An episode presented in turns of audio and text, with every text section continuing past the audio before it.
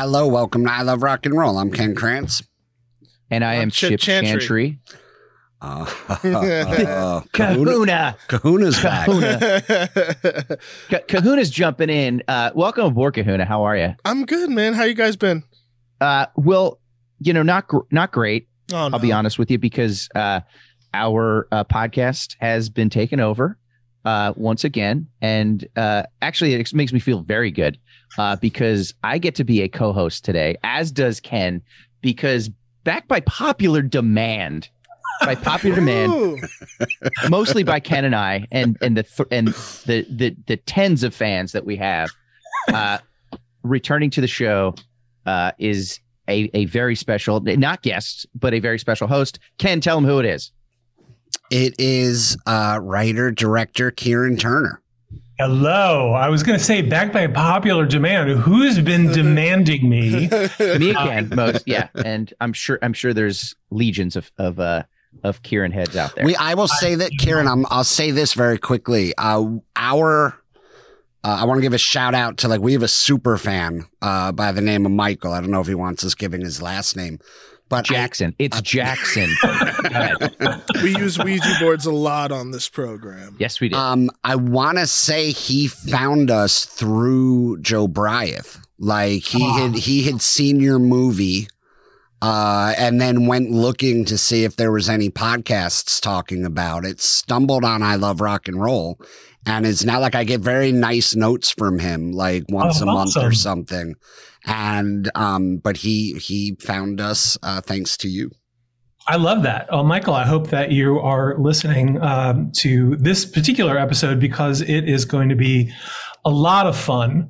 Um, and uh, if I may introduce the topic today, uh, we are talking about probably what is the most maligned uh, category in many, many maligned categories of the, the, history of the Grammy Awards, and that would be the Best New Artist Grammy.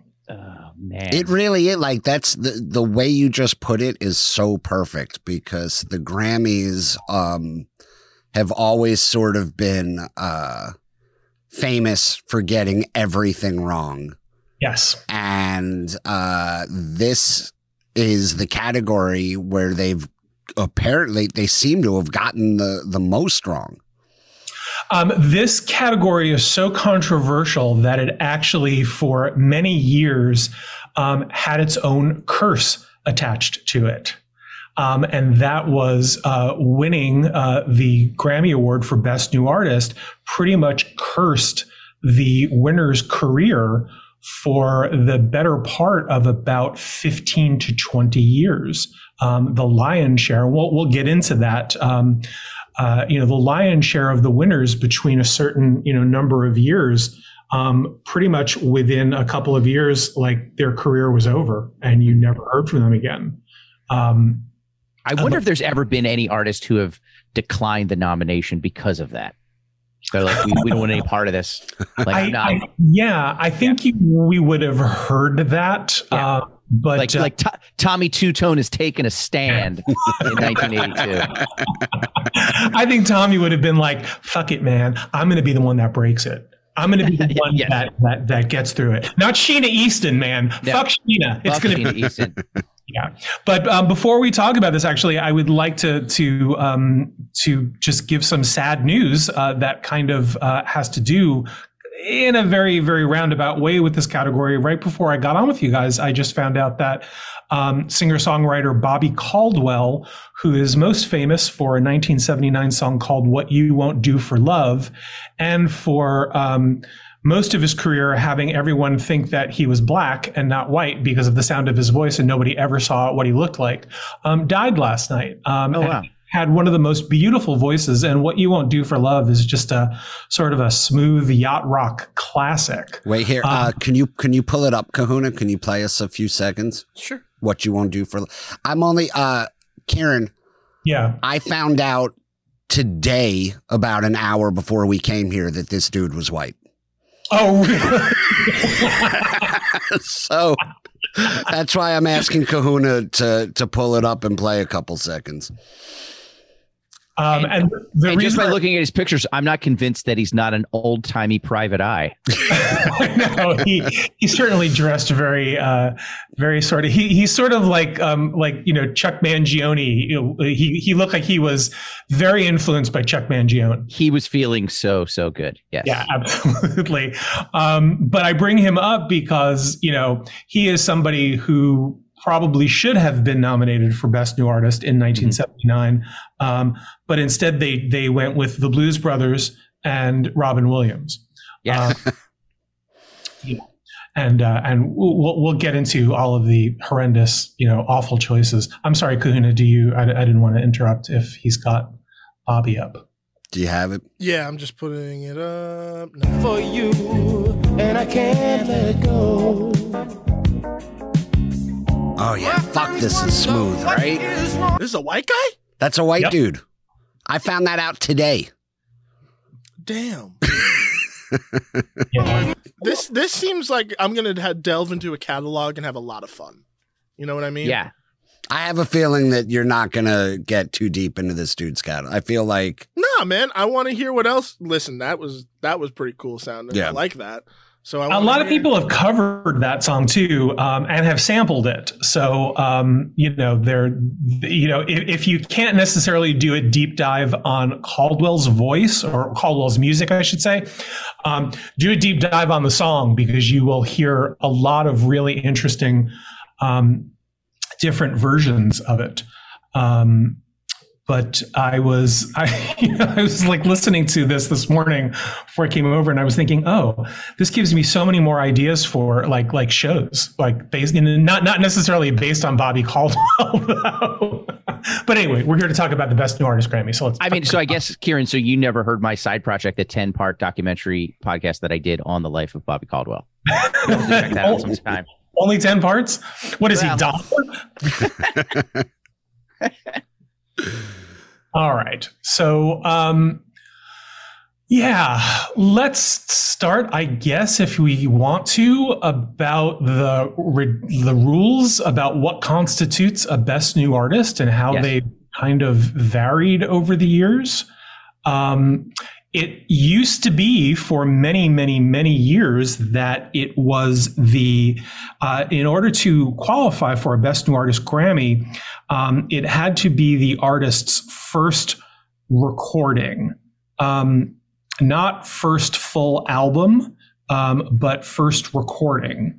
Um, that has kind of changed over the years um, to some kind of gobbledygook after um, people began complaining about the fact that uh, people like Jody Watley, um, who had actually been nominated for a Grammy before because she was one of the lead singers of Shalamar, walked away with the Best New Artist Grammy uh, for her solo work. Um, Whereas for some reason, Sting, as being the lead singer of the police, got snubbed in 85, you know, when he put his first solo album out. So the Grammys have always kind of played fast and loose with the rules. And now I believe it's something where the first recording that has kind of made their name significant and, and chip if that's if i'm getting that wrong please correct me or from from the great people of wikipedia uh, for a new artist who releases during the eligibility year the first recording which establishes the public identity of the artist. Which is bullshit. Because yes. if you look, if you go back, and I, I, know a lot about this fucking category, and I'm going to get over this hour. Because if you look at Maroon 5, not only who won the Best New Artist Grammy sometime in the aughts, um, they broke two of those rules because uh, Maroon 5 actually had their first album come out on Geffen in the late 90s when they were under a different band name called Kara's Flowers. It's the exact same group, except they dumped the drummer, as bands usually do. Because yeah. when you don't have success, what do you do? You blame the goddamn drummer. Yeah. And, and not the manager who took all your money. Um, and also, um, the album that they won for came out in 2002 and didn't actually wind up becoming popular for another 18 months. Yeah, because they, they they they won in 2005. Yeah, for for, so, for the 2004 year exactly. And I can tell you that I bought that album in the summer of 2002 because I it's just to heap onto the the many dubious titles um, that I have accrued over my lifetime was a Kara's Flowers junkie. I went to see a band in um, in LA when I first moved here, and Kara's Flowers was one of the opening bands, and I completely freaked out over them, and then became a, a, a Kara's Flowers groupie and would follow them around whenever they played LA. So did, they, really, did they have this? I mean, it's you said it's the same group minus the drummer. Was yeah. it the same basic sound? Yes, absolutely. Yeah. absolutely. So you're you're going back far enough where Adam Levine still had acne. Uh, no, he was he uh, he was looking good, but boy, Adam, I don't get Adam Levine. Like you know, there's somebody who has a fantastic voice, a fantastic instrument, and now has to use auto tune on all of his recordings because that's the sound of today. Yeah, it's crazy. Let let me take this amazing gift that I've got and shit it up and make it sound like everybody else. I I just I don't get it. It irritates me. Anyway, back to this. So, um I can remember being a kid and just being absolutely like the first time I ever took notice of this was Whitney Houston, um, who in 1985 was, you know, like a humongous star and, you know, had one of the biggest debut albums, if not the biggest, um, you know, in, in musical recording history. Was nominated for a ton of Grammys that year, but was somehow left off the best new artist list because she had the year before recorded duets on albums with Jermaine Jackson and Teddy Pendergrass and was deemed ineligible. Um, ridiculous, you know, just a, a ridiculous rule. Now, and do then, you think so? She won a bunch of Grammys that year, right? Like she won. I think she won one Grammy that year. Because yeah. it's like, are they? Because if she was nominated for so many others, were they like, well, she's nominated for other stuff, let's give it to somebody else? Like, is it that behind the scenes stuff that you're thinking maybe? No, they actually because I remember that there was a bit of a of a brouhaha at the time, and and they and there was actually a, a a press statement that was released that she was ineligible. Okay, specifically because of those recordings. And two years later, um, Richard Marx, who I know is a friend of the show and a, a former guest of the show, um, the same kind of thing happened to him. He had a really, you know, big debut uh, album in 87 and was deemed ineligible because he had had a soundtrack, a song on the soundtrack the year before of the Tom Hanks, Jackie Gleason bomb, uh, Nothing in Common. Mm-hmm. Um, however, that same year, Jody Watley, who had been the former lead singer of Shalamar, a Grammy nominated R&B group, not only was nominated for Best New Artist, but won the award that year. So she was deemed eligible, but Richard Marx, who had only had one song on some shitty soundtrack, was not. So yeah, the Grammys are are just full of shit. Um, yeah, it's it's crazy just the way that they play fast and loose with the rules. And I think the and then they decided to kind of go in a different direction where they they they didn't necessarily announce it, but you started seeing um, music acts nominated in the category who had already had albums out. There was a band in the '90s called the Crash Test Dummies sure. who were nominated. Um, they had that awful song, um, um, um, um, mm-hmm. um, mm-hmm. um, which was a hit, but they had had an album out three years prior to that. And they'd had a song that was actually kind of a pretty big hit on MTV called Superman Song.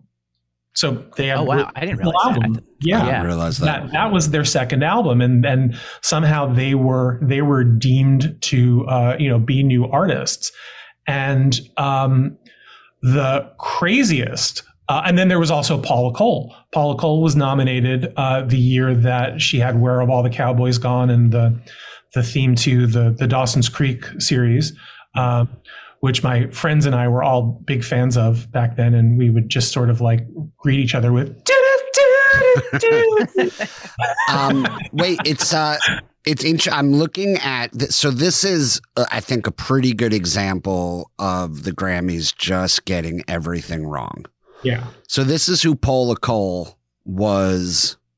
Uh, here, here's the fellow nominees for Best New Artist that year. Okay. Fiona 90, 98? She, 98. She beat okay. she beat out Fiona Apple.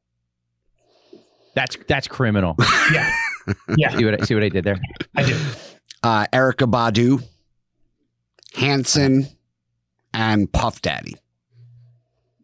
I yeah. mean, I think you can argue every single one of them went on to much bigger careers. Oh yeah, absolutely. It's like Paula Cole had those two songs and then you never heard from her again. So she yeah. is definitely one of the the the curse that we'll we'll talk about. Um, and then look at the year um, was it the year after? Um, yes, look at the year after for another like ridiculous um, Grammy uh, thing here. Um, the winner, the, the Lauryn Hill one. Yeah, Lauryn Hill won the Grammy for Best New Artist for for the year for the music year 1998. Um, yes, it was her solo debut, but she had just won a Grammy two years ago for fronting the Fugees. Yeah, she'd already yeah. sold millions of yeah. albums. Yeah, that is that is not uh, a Best New Artist. Um, of course, she didn't really have much competition there. I mean, the Backstreet Boys, Andrea Bocelli, the Dixie Chicks, and Natalie Imbruglia. Um, I probably would have voted for her too. Um, that, by but, the way, I wrote that. That sounds like of all of the nominees that they listed on this article, it's like that's like the craziest a variety show you would ever be like, uh, coming up later, Backstreet Boys, Andrea Bocelli, uh, Dixie Chicks, and Natalie Imbruglia. Like it's just that would be the uh, the variety show of my nightmares, right? Yeah, it's, it's, it's the episode of the Sonny and Cher show that we wish we would have gotten. That yes. we wish that Sonny would not have skied into a tree for, just to have stayed alive. That we could have seen that we could have seen the Christmas special. Go left, Sonny. Go left. Go left. Andrea Bocelli is depending on it. um, but you know so uh, yeah so there was there were those particular choices and and culminating in the in the award for the 2001 best new artist shelby lynne yes. Was on her i believe 10th album mm-hmm. at the time. Her first album was released in 1989 and she won best new artist. Even she got up there when you know even she was just like what the fuck you know she got up there and the first thing she said was i'm not a new artist I, have I've been recording since 1989 um, of course, that didn't stop her from refusing it. That's that's what I was like. I would almost be insulted to get yeah, that. I yeah, would be right. like, all right, like I get I'm not, uh, I get I'm not a, a mainstream name, but Jesus, uh, this is my tenth album. Yeah, she. By the way, she. I mean, Sh- Shelby Lynne's a fucking amazing singer. Like she yeah. has got, she has got uh, one of the best voices I think out there. Yeah. Um, and guess what happened to her after she won the Grammy? That was it. Nothing. um, which kind of brings us, I think, to our our next, you know, like thing about the best new artist is that uh, there is somewhat of a curse on mm-hmm. this particular category, in that the majority of artists who have won it, you know, especially over a particular, um, you know, timeline.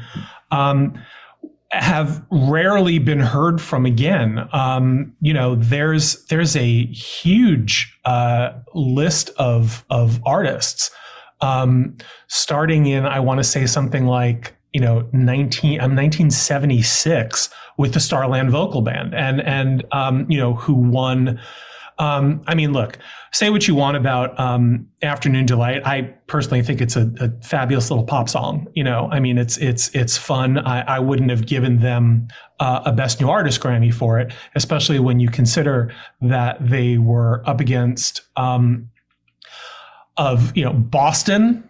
Yeah. yeah. The Brothers Johnson. Um, Dr. Buzzard's original Savannah band, which I'm not, I have no idea who the hell I need are. to get into them. I just need to get I into them. Yeah, for and, the wa- and Wild Cherry. Wild Cherry. I mean, come on. You're talking about um, a band that invented arguably the best bass line in, in rock music ever mm-hmm. um, on Play That Funky Music. And you're going to give it to the Starland Vocal Band. I just, you know, I think that kind of really started the what the fuckness yes. of um, of the the best new artist Grammy. The year after that one really hit me. Oh. 78 t- a taste of honey. No, no, no, no, no. You're skipping one. Oh, I'm skipping one. 78 was Debby Boone. Debby Boone. Oh, Debby Oh, that's right. Debby Boone. Yeah. Oh, because they thought, how can we like take the Starland vocal band and up the what the fuckness of it by by a hundred? Yeah. So yeah. Debby Boone, well, that was um, You light uh, up my you life. light up my life, right? Mhm. Oh, I hate Yeah. that fucking song. Yeah. Um, she beats out Foreigner. Uh, Andy Gibb. Was Trump was Andy Gibb one of the Bee Gees, or was he the brother No, that did? Gibb so that was Andy legit. Was his- yeah, Andy Gibb was his younger bro- Yeah. was, was their younger brother, and that was definitely his um his debut. Sha- shadow boxing, shadow Shadow dancing, shadow uh, dancing. Yeah, lot. You know, I mean, Andy Gibb had you know his first three sing- song- singles went to number one in the Yeah. space of you know eighteen months. So he was he was huge. Um, and even Shaun Cassidy, who I would not have put up, you know, for this award, you know, um, was you know a little bit more legit than um, than Debby Boone. Yeah. you know. Um, but uh, you know, and let's also talk about another group who was wonderful, uh, the Emotions. You know, uh, who probably should have been up there, uh, for, you know, that year.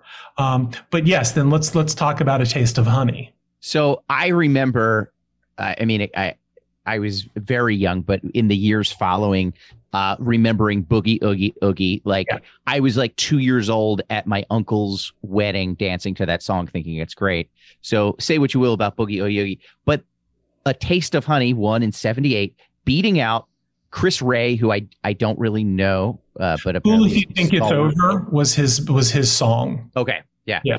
But so they beat out him. They beat out Toto, Elvis Costello, Mm-hmm. and the Cars. the fucking Cars. The I. Cars. Who who's, who had a perfect debut album? Yeah, absolutely. I mean, I have. Oh, and and and you want to know who wasn't even nominated that year? Meatloaf. Oh wow, Oh my god. Come on, come on. Yeah. That out I of mean, hell. that was the that was probably the album of the year that year. Yeah, yeah, Yeah. you know, um, and and and was left off for you know for a taste of honey. Evelyn Champagne King, who, if you're going to talk about who's you know who's a better disco artist than a taste of honey, you know, she was wonderful. There were there were several disco artists, if that's what you're going to you know to go for Mhm. uh, that. And I, I don't mean to like to to shit on Taste of Honey. Um, that was a good song, and then they they came back with with a remake of Sukiyaki like three years later before completely falling into the abyss. That was a huge hit, um, and that was quite wonderful. And also another one who wasn't nominated that year, Eddie Money oh Oh my god. wow, you know i mean so that's that's just the the whole thing is is it's just it's nuts. Um but starland vocal band debby boone a taste of honey three acts that won the, the grammy for best new artist and were gone within you know a, the matter of a couple of years. And then we'll move on to the next year someone who is my all-time favorite female singer um who won uh and you know, was likely never destined for uh, a, a lot of hits. You know, absolutely deserved the Grammy that year, and that was Rickie Lee Jones. Yeah, which Uh, I I did some digging on her as I was doing this, and yeah, I, you know, obviously recognized a few songs, but I was like, like you said, it's not hit worthy music, it's not top forty stuff, but Yeah. wow, I like I need to dig into her more because she was like. I mean, and just the people she had surrounding her, like Yeah. Dr. John and all those people, and just such a cool, such a great vocalist and such a cool sound. Yeah, absolutely. I mean, you you could argue that she doesn't necessarily belong in the cursed category because she was probably never going to, you know, like Chuck E.'s in Love was a fluke. yeah. You know, it was a fluke hit. It was a great song, and it Mhm. absolutely I, deserved. but but it- she's listen she she's Yeah. still working today She's right like working. she's still Yeah. out there she still tours I, I always thought of her as more like an album artist Yeah, absolutely. You know, and and as if I can put my doc filmmaker hat on for a sec, um, there was a recent documentary made about her that got absolutely no distribution. The way that I was able to find it was it was on one of those library apps like Kanopy or Yep. uh, yeah. Um, someone made a documentary about her recording what she had assumed, uh, and I think is is still true, was going to be her last album of um, new material ever. You know, she's been doing a lot of like cover albums, uh, you know, in in in recent years. Um, you know, and her voice has has definitely matured. Um, kind of like Joni Mitchell's did, except that Rickie actually still sounds good. Um, you know, Joni is is painful to listen to, yeah. understandable, you know, with everything yeah. that she's gone, uh, uh, you know, gone through. Um, but it was really sad to watch this because number one, Rickie had to go had to resort to crowdfunding to pay for the recording of the album.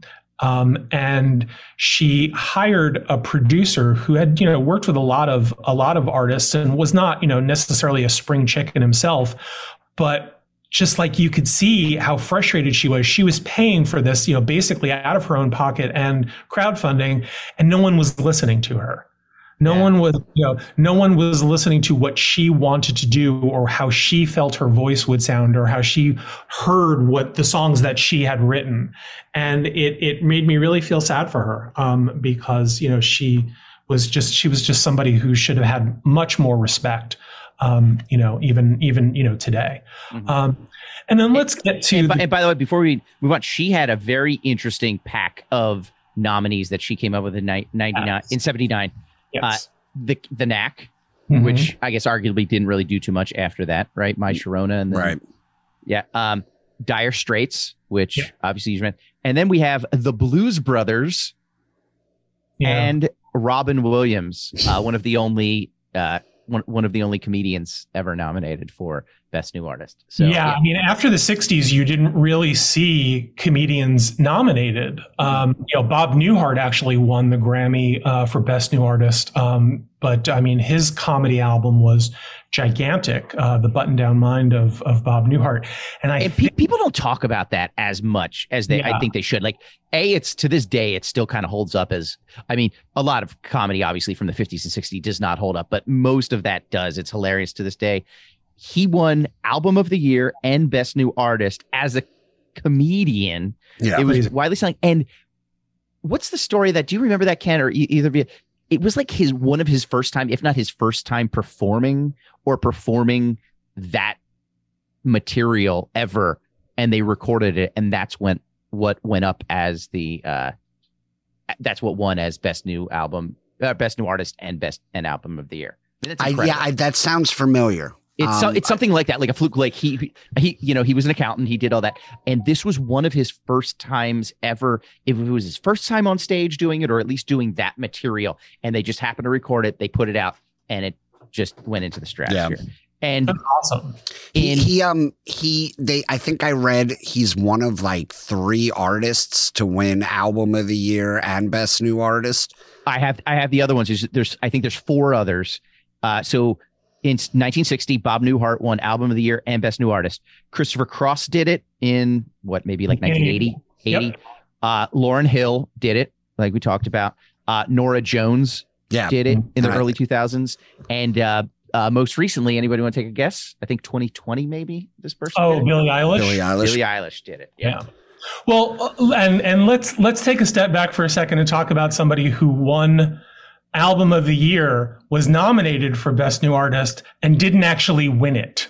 Oh, okay. Oh, okay. Oh, that's yeah. interesting. And that was Alanis Morissette, um, who actually shouldn't have even well i mean at this point she you know with, with, the rules of the grammys she actually was eligible alanis had recorded a bunch of like teeny bopper kind of uh, albums mm-hmm. but i think that they were only released in canada mm-hmm. so I don't, I don't, really even know you know what the what the eligibility was but it, by that time nobody was was caring if it was her first album but she um won album of the year for jagged little pill and lost the best new artist grammy to hootie and the blowfish Wow.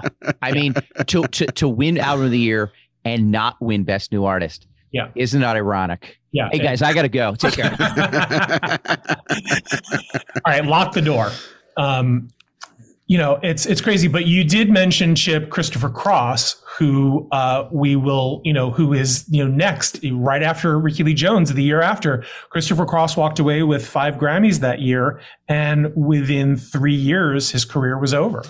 Well, you know. I I just I saw um I don't know if you guys have watched this. I want to say it's on it's either on Paramount Plus or Peacock. Mm-hmm. There's an excellent Kieran, this might even be a good uh subject for you, a good topic for you to come back for next time. They put out a three-part documentary on soft rock. Like yes, yacht rock. Yes, and that was one of the categories that I was thinking about with Bobby Caldwell. Yeah, and it was like the rise and fall of yacht rock, and yeah. the rise, fall, and comeback. And yeah. Christopher Cross is very vocal in the documentary about he came along right when MTV came along. And Christopher Cross, if you ever seen him, he, he he looks like you know he looks like an accountant. He looks like he could be your substitute teacher. Yeah. He, he doesn't he doesn't scream rock star. Yeah, and not he, a good looking man. Yeah. No, and he's still to this day super bitter about because I, I, I mean, look, if, if you like that kind of music, like he nailed that kind of music. Uh, I still think Arthur's theme is the greatest opening credits original song for a movie, maybe ever. Yeah. Um, but he had the funniest line. He was so bitter. He was like, I thought all I had to do was make great albums. I didn't know I had to look like Leonardo DiCaprio. No, Leonard DiCaprio. He goes, I didn't know I had to look like Leonard DiCaprio. yeah. Uh, but yeah, but I mean, he's somebody who who you know he gets. I mean, I I, I think he's absolutely justified in, in being angry about that. Um, but you know, he got he got lucky in that his his success was extended like a couple of years because of you know he put out his second album in 80, 83 early 83 and it was not a hit. Um, you know i think it barely went gold and you know he had like a top 20 hit you know when it when the album first came out and then the second single kind of stiffed and then the record company wasn't going to do anything. But general hospital um, which had a history of making uh, of actually making hit songs. They had done this earlier that year with a song called Baby Come to Me, which had been released in 82 by James Ingram and Patti Austin. It had barely scraped the bottom rungs of the Hot 100 and then fell out and nobody heard it again. Um, a producer at General Hospital loved it and they started using it and it was um, re released and went to number one. Yeah, because I was just going to say, it's like I as yeah. a little kid, I definitely yeah. remember that song. That song, yeah, yeah. couldn't and escape that, was, that, that song. was, you know, that was all due to uh, to you know General Hospital, and they had done the same thing a couple years prior with the Herb Alpert song "Rise." They had used it, strangely enough, as the theme during the uh, scene where Luke rapes Laura. Um, and it, you know, it became a number one hit. It was a huge hit. So um, there was there was a storyline where Laura had been like presumed dead, and they started using this Christopher Cross song called "Think of Laura," which had nothing to do with this, and he wound up getting a top ten, and it was his last hit. Um, but apparently, he was really pissed off because he never was he never gave them permission to use it, which I I find like I call bullshit on that. Because as a filmmaker, I know you you've you know if you're licensing something for yeah, yeah. Uh, for, for, you know film or Maybe television. management did or something yeah. yeah, yeah but I, I, just I don't know. But anyway so yeah so Christopher Cross and then there was a one year respite um, in 81 where Sheena Easton won and Sheena had a career of about 10 years where she was hitting the chart and hitting the chart and you know um, and then uh, for the next three years we had Flopola after Flopola starting with Men at Work mm-hmm. who were dead after a year. Culture Club, um, you know, Boy George is a personality, but Culture Club was pretty much over with, you mm-hmm. know, within 18 months. Mm-hmm. And Cyndi Lauper, who, you know, had chart hits for about two or three years. Yeah, it was and, like it was like over by the Goonies. I feel like. Yeah, yeah, absolutely. You know, I mean, you know, True Colors came out, and then you know she couldn't buy a hit. Um, and uh, and Why do you think that was with her? Is it just like I actually have a theory on that. Yeah. Yeah. She never changed. Like, you know, like, you know how Madonna was constantly tr- chasing trends and fashion? Like, Cyndi Lauper dresses the same in 2023 as she was doing in the 80s. And I feel like you, you, you hit the zeit, uh, what's that word I'm trying to say? Zeitgeist. It's funny. Thank you. I, I was going to use that word. It's like it's almost like the best new artist should be called the Zeitgeist Award. Yeah, like, it's like it's yeah. because these people. It's like I mean, you know, Culture Club. They were huge for right then and there, and then n- nothing else. Yeah, you know, and then let's talk about some of the people. I mean, and, and, I'm not saying that Culture Club was undeserving of the war of the award, but you know, let's look at some of the people that were up. You know, I mean, some of the crappy people that were up. You know, like uh, musical youth or Men Without Hats. You know, but Eurythmics. Mm-hmm. I mean, mm-hmm. talk about you know a, a, sound that absolutely evolved. Yes. You know, and and and, and even know, even big country. Yeah, big country. I mean, you know, big country was you know kind of a one hit wonder, but I, I, felt like they they had talent. Yeah. Um, you know, um, but and then um, and then there was the the infamous Whitney Houston year, um, where you know it was one of the few years where the curse you know did not strike, and that was um, Sade. Mm-hmm. You know, I mean, Sade, strangely enough, and I say strangely enough because she seemed, or that that band seems like it would be a flash in the pan. But Sade is, is is somebody who will go away for ten years and then she'll put out an album and it will sell. Yeah. Yeah. You know, she's got this fan base that, you know, is just waiting. Yes. It's like every album's a comeback album. Yeah. Yeah, it, it, really is. It's amazing. She had that song. I remember in, in 2000. I think MTV Two was pretty new, and I would watch it. You know, and she had that song "By Your Side." Yes, 2000. Yeah. Love yeah. that song. Which is a, it's just a killer song. Yeah, yeah. yeah you know yeah no and it's it's crazy i mean i i you know that's that's the way to have a career you know i mean she's she's not chasing trends she's not you know she she doesn't have to worry about it she just has to i think cyndi actually you know thought and rightly so that you know after a while she didn't have to worry about that kind of thing because she actually had the goods yeah. she had the talent she, yes. she had as a, had and still has an amazing voice. incredible voice yeah for yeah. sure she but, is uh, interestingly enough. I, uh, Cyndi Lauper needs to win an Oscar, mm-hmm. and she will officially EGOT. Yeah, because yeah. she has an Emmy, a Grammy, and a Tony. Yeah, um, yeah.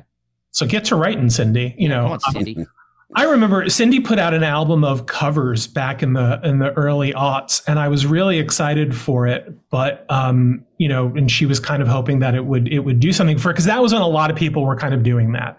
Yeah. And I, I heard it and I hated it because she took all of these classic songs and she gave them these ridiculous arrangements. And I thought, when you when you have a voice like Cyndi Lauper, all you need to do is sing. Yeah. You, you don't you don't have to sing you know you don't have to take a, a, a famous song and give it a calypso beat because you're trying to you know, you're, you're, trying to show that you you don't have a voice. You just have to let that shit go. And so I don't know. I, I which is covers so covers are tricky right? Yeah, yeah. like it, it's sometimes it's they come up with a new arrangement and you're like oh my god I never would have thought to hear this like that but then sometimes the song is just so fucking perfect on its own. Yeah. Yeah. That you don't it, need yeah. to change it. Just you don't. And and and to tie this back, actually, I just remembered this um, to our topic at hand. When Whitney Houston was denied the nomination in uh, in '85, uh, people bitched and moaned about it, and they used both Cyndi Lauper and the Eurythmics as examples of why Whitney should have been nominated. Cyndi had a band that had a major label debut in 1980 called Blue Angel, where oh, she really? was singer. And it's actually, it's a great, great little album. Um, and Eurythmics, um, Sweet Dreams Are Made of These was their second album. Yeah. They had an album called In the Garden. Um, you know, and so, you know, so yeah, so Whitney, um, was was kind of fucked over. And then you had three more artists after that who you know did the one or two and gone. And that's bruce hornsby and the range. Mm-hmm. where are they? Jody watley you know yeah. who shouldn't have even been eligible. And tracy chapman you know who you know extended a she had she was lucky enough to have a last grasp of a second yeah. big hit 95 but you know where when have you heard about her again? Yeah. Yeah Oh, you know and, what? Uh, just real back to Cyndi Lauper real quick. You know what yeah. I learned recently that I never knew? Um, Girls Just Want to Have Fun is a cover song. Yes. Yes. It's yeah. a dude wrote and sang it. Yeah. yeah. Which uh, blows my mind because it just seems like such a female anthem. Was that Robert Hazard that did that? Yes, that, it was Robert Hazard. Yeah. Yeah. Yeah. Philly guy. Yeah. Um, Um, but you know, after Tracy Chapman, that brings us up to probably our most uh, notorious and scandalous yeah, winner. I want to talk about this. The best new artist history. Ladies and gentlemen, buckle up. that is, go ahead, Ken. Milli Vanilli. Yes. They are, from what I can tell, uh, they're the only band that's ever been stripped of a Grammy. Yes. So that so that blows my so they they they win the best new artist Grammy. Uh, they beat out the likes of um, Neneh Cherry, Indigo Girls, Tone Loc, Soul II Soul. So really, whoever would have won, uh, like it would have been a best new artist cursed. I, I don't feel like any of them went on to anything. Yeah. Exactly. Um, you know, and let's talk about a couple people who weren't even nominated that year. Roxette. Mm-hmm. Yeah. Who, you know, were huge for a while. Mm-hmm. Um, Karyn White, who you know had several R and B hits, you know yep. that year and then after, and then there were a few other people who weren't necessarily huge, but were were far more talented. What what so the the scandal erupts, you know, they're they're caught lip syncing. Um it absolutely destroys their career. I think I think their follow-up album sells like what did we chip? We like it, it sold like 200 copies. It was like it was crazy. It went to an independent label that couldn't yeah, even I, afford I to was, print I them. think it, it was. Uh, I think it went wet paper. Um, if that if that's, that is a certification. Yes, I believe it is. but they actually stripped them of their Grammy, and so like Phil Spector never got stripped of a Grammy. Chris Brown is still getting nominated. Chris Brown was nominated in 2023. Um, and uh, nobody has stripped him of a Grammy. Yes. And I would like to just for a second take you back uh, some 20 years prior to Milli Vanilli and look at who was nominated in the 1970 um, Grammy Award uh, category for Best New Artist. Um, and that would be um, the Partridge Family. Now, if you will, please tell me what exactly the difference is between the Partridge Family and Milli Vanilli. Yes, David Cassidy sang on it, but everybody else who sang and played on it were session players, and they were trying to put it off like it was actually Shirley Jones and you know Danny Bonaduce and Susan Dey and those two retarded kids. I don't remember their names who just sat and, and, and banged the the tambourine. Uh, you know, I, were, were, they were they like medicating Suzanne Crough? I, I poor little Tracy. I mean, I don't know. More um, likely. It was but you know, 70s. I mean, it, it's so it's it's this is not unprecedented. No, no, it's um. God, it's like I know everybody's like, oh, the Grammys are racist, and it's I I.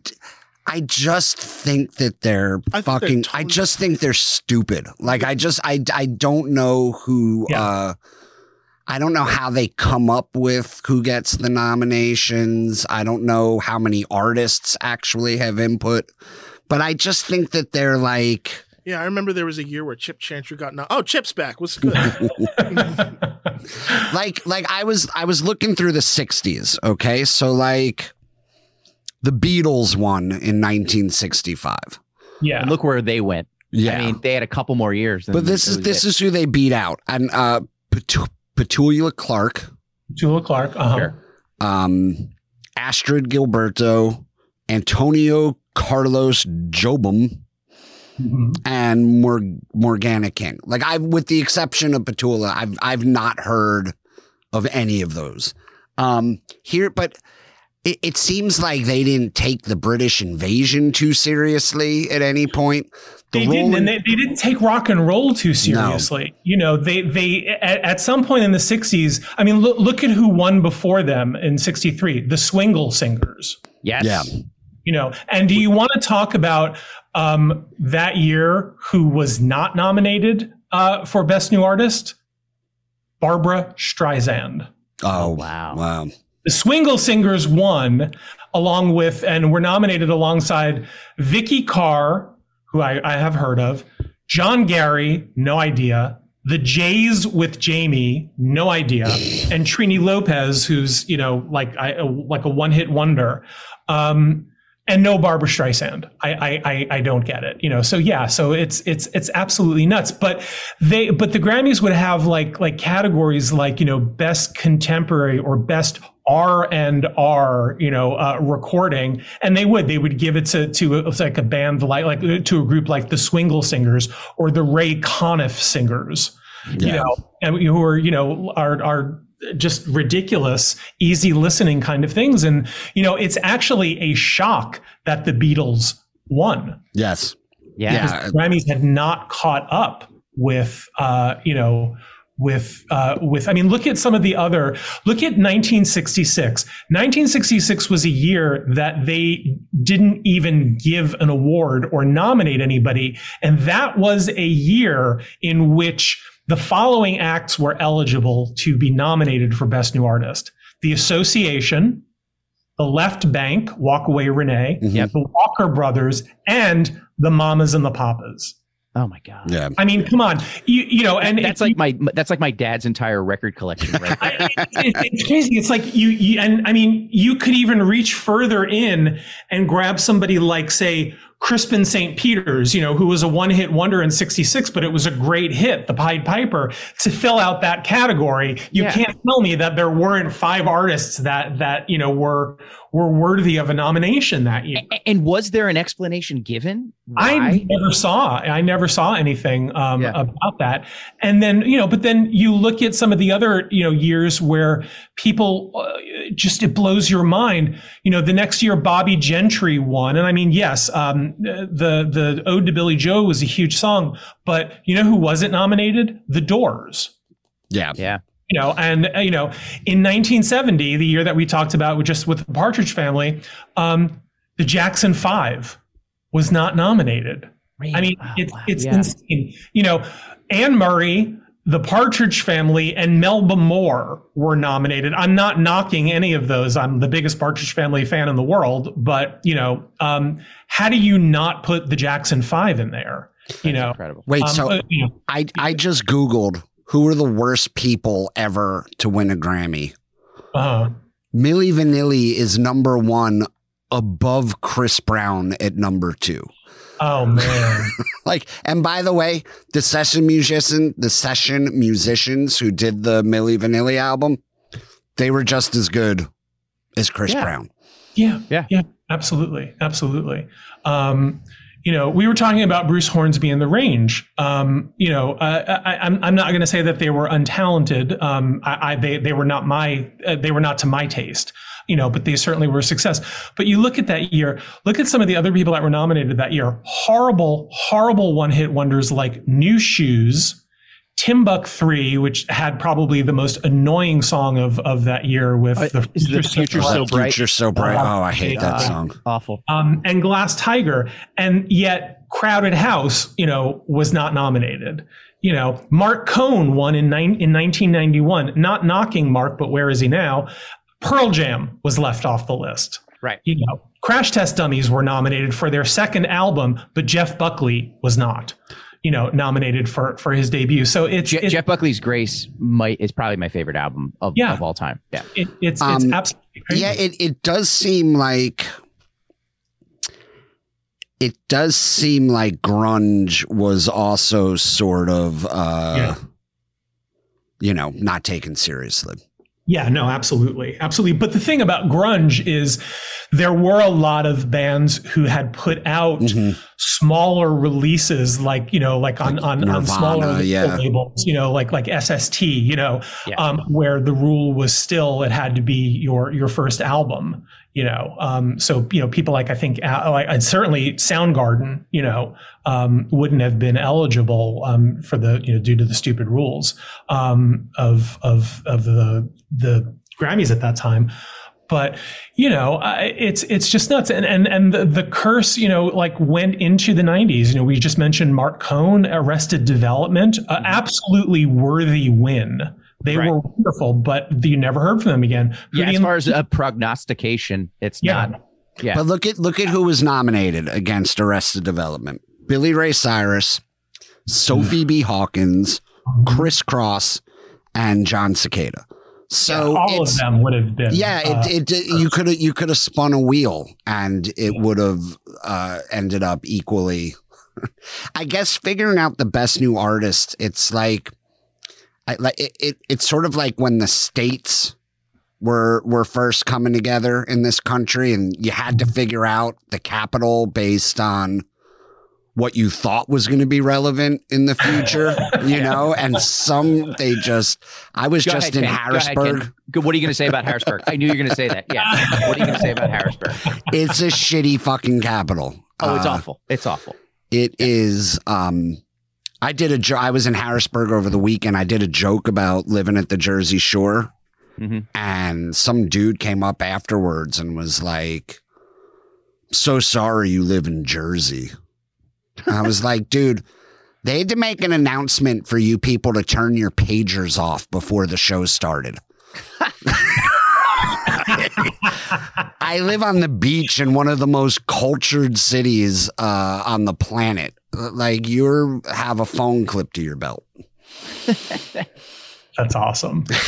um, but you know, so I, I had told you that that I my I had had a story, uh, sort of yeah, yeah. my rage at the uh, best artist. So, when I first moved to New York, I, I was 16 and I was I was uh, working at uh, Tower Records in the soundtracks and vocals section, uh, which was downstairs in, in Purgatory, and um, NARAS members, which are people who vote for the Grammys, um, would get a discount if they showed their card. And this guy walked up and he had a whole bunch. We shared the floor with classical. Um, and uh, this guy walks up with a whole bunch of like opera recordings and he gives me his NARAS card. And I went into a tirade at this, like, you know, I mean, not blaming him, but just like, what the fuck with the Grammys? And, you know, you know, and I, I brought up Whitney Houston and I brought up Richard Marx and I was like, I just don't understand, you know, I like, like, why are they flouting the rules? And I just don't get it. And he's just like looking at me like, could I just please have my, my, my But a week later, he came back because he was working at a show at Lincoln Center. This was this was a, the Tower Records near Lincoln Center, and he came back and he said, you know, I don't know who to vote for, um, this was, you know, during Grammy voting. And he goes, um, "Would you like my ballot? And would you like to vote for, um, for you know, like vote for the Grammys?" And I was like, "Proxy." Oh yeah. so I took it from him and and I I like got to like fill out my first Grammy Awards ballot and we stayed friends for you know for several years. Um, and I'm not going to say how I paid him back. It was not sex. Um, because I don't want to get arrested. Um, but you know, I I was like so grateful to him, and you know we stayed friends for several years, and I voted for I I would fill out his Grammy ballot every year. Really. for something like eight years. Give me give me some highlights. Who were your uh, who were some of your picks? Do you remember? Um,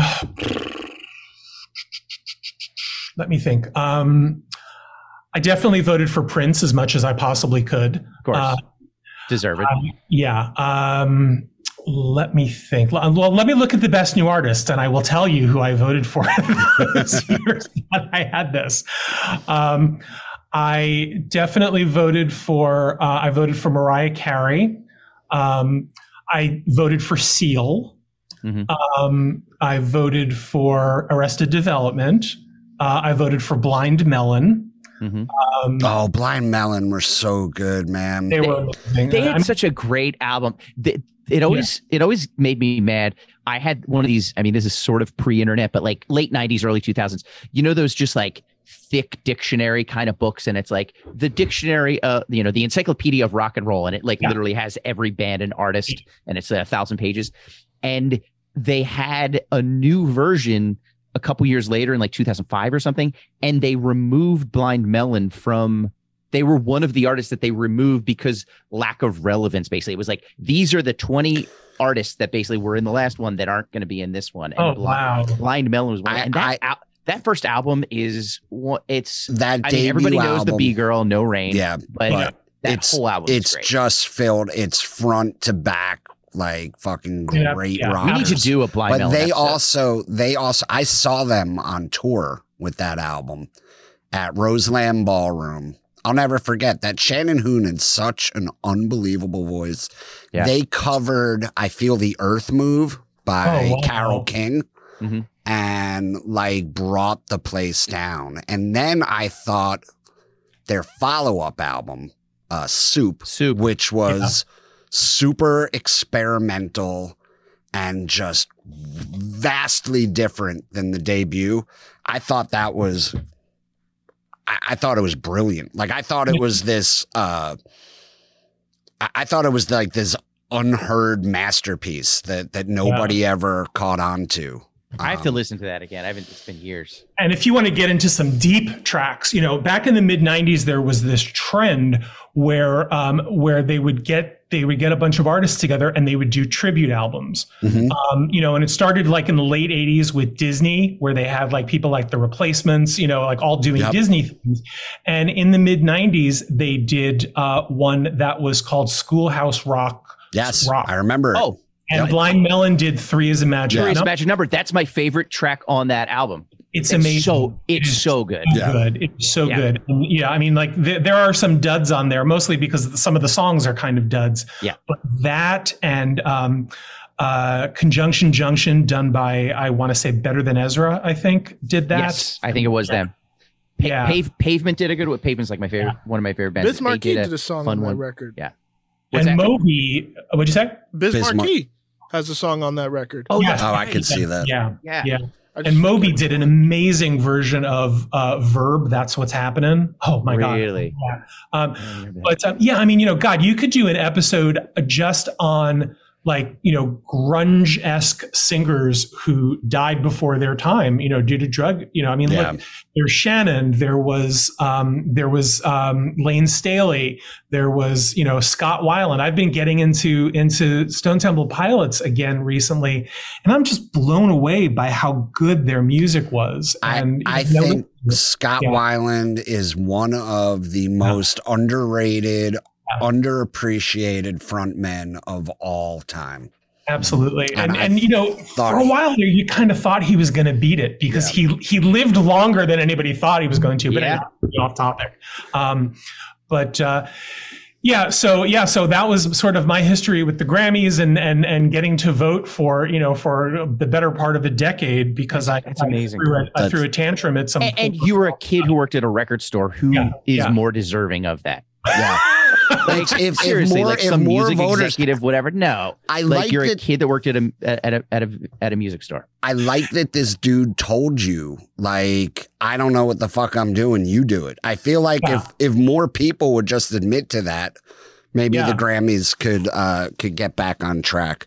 Yeah, no, absolutely. I mean, he he he voted because he was into classical music, and and he voted for all the classical stuff, which was you know something that was completely out of my Yeah. you know experience. I knew nothing, so he would fill out the classical, and then he would he was like, "Here, you do all the rest," That's and uh, and it was Um, lovely. I, I don't know that I made a difference, but Where uh we're getting the wrap it up sign, but um I want to throw this out there because I was just looking because we we started off, Kieran, you were talking about um Maroon Five winning. yes, they beat out uh I was just looking to see who they beat out. They beat out Kanye West for Mm. best new artist and um I wonder if that's what started like the whole uh Jew hatred. like Adam Levine cuz that uh that first album of Kanye I'm look I fucking I'm very vocal about how I would love to watch him get launched by a cannonball right into the sun. Yeah. Uh I think he's a piece of shit. Which but- I've actually become more of a fan of him recently, and that and that's those are different views. Ken, no, I'm kidding. But that but Please. that al- that first album was uh, fucking brilliant, you know. And and and I, I just want to mention in that year, I'm going to give you five artists who were not nominated for Best New Artist who actually deserved to be there. And I'm not saying that Maroon Five was untalented. I actually really liked that first album and it was very good. But for fuck's sake, they weren't eligible. The album Yeah. came Yeah. two years before that. Um, Gavin DeGraw, Franz Ferdinand, Joss Stone, who actually I think might have been nominated. I think she Stone was. One was nominated. Uh, Rooney, uh, great little pop band. Great kind pop Yes. band, yeah. and Scissor Sisters. Um, oh, they were great. One of the one of the best debut albums of yeah. of the aughts, you know, and you know, and other than Joss, none of those. I mean, Jesus Christ, Gavin DeGraw. What what? I mean, I mean that was a, that was a big album. Yes. Yeah. Um, you know, he was everywhere, and and you know they had to resort to like grabbing somebody to grabbing an act that wasn't even eligible. Mm-hmm.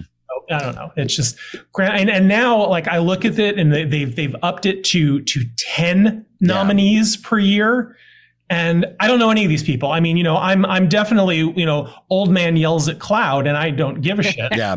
But yeah, who the fuck the are these people? yeah. it's a good title for the episode. All right, um, guys, thank you uh, for having me. Yeah, of course. Um, it's it's always these are always my favorite episodes. Yes. Having Kieran on. Yeah, yeah, oh, yeah for you. sure, I, for I, sure. I, I, always enjoy it. I always love coming on, and uh, and I know that you know I'm I'm gonna I'm gonna have lots to say. So, hey, um, um we love it. I do have uh, I do have an exciting announcement for the show. Oh, you tell. Uh, so we are uh, we are doing for people local to New Jersey April 27th through the 29th, we are doing the very first Red Bank Comedy Festival. Um, you can go to redbankcomedyfest.com. You can get a 50, you can a $50 gets you a VIP pass. You can go to all the shows. Uh, I think it's five shows over three nights.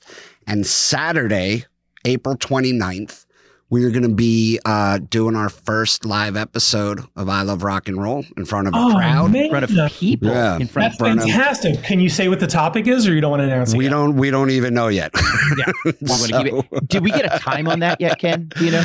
Uh, I, I I think it's like four o'clock. No, well, we're still we're still booking it. It looks like we've got uh, Brian O'Halloran from Clerks, and we're working on some. Uh, we're working on some musicians. Um, but go. Uh, I think I think if you just want to go to the taping, I think tickets are ten dollars. If you want to go to all the shows, you can do it. Uh, five shows over three nights for fifty bucks. Awesome. It's gonna be fun. That's Chip, very cool. Chip, you got uh, anything? Uh, just at Chip Chantry on Twitter and Instagram and all of the stuff. Uh, follow me. And uh, yeah, H- how about you, Kieran? Where, where can the good people um, you know, I'm on I'm on Twitter at uh, at Joe Bri- at, at Jobriath Doc, um, and same thing for Facebook. Um, I have something that's kind of interesting that I'd love to share with everybody that's happened since the last time I was on the show. Um, you know, I'm also a screenwriter, and uh, I oh, adapted yeah. a novel uh, recently um, that was a fictional retelling of the 1973 Led Zeppelin box office heist. Um, and uh, I optioned the book and I wrote a screenplay. And um, the book is called Black Dogs, and it's by a writer named Jason Buhrmester. And you know, it's a great book, especially if you're a music fan. And it made the 2022 Blacklist, which, if you're yeah. not familiar, oh, with, that is huge. What? Yeah. That's yeah. amazing. I forgot. I, um, I texted you when it came out, and then I, I yeah, forgot to bring it up. But that's huge, and I, I want to read it. Um, so you, you, definitely know that my my love of of music and music history runs very deep. Um, That's great. Yeah. So yeah. So I've, I've we've been meeting with lots of of producers who really like the the, the script, and I'm you know keeping fingers crossed that uh, we'll have a deal this year uh, to get it made. Amazing. That's great. Congratulations. Congratulations, man. I mean, Thank if you're you. looking for a director. Uh, no.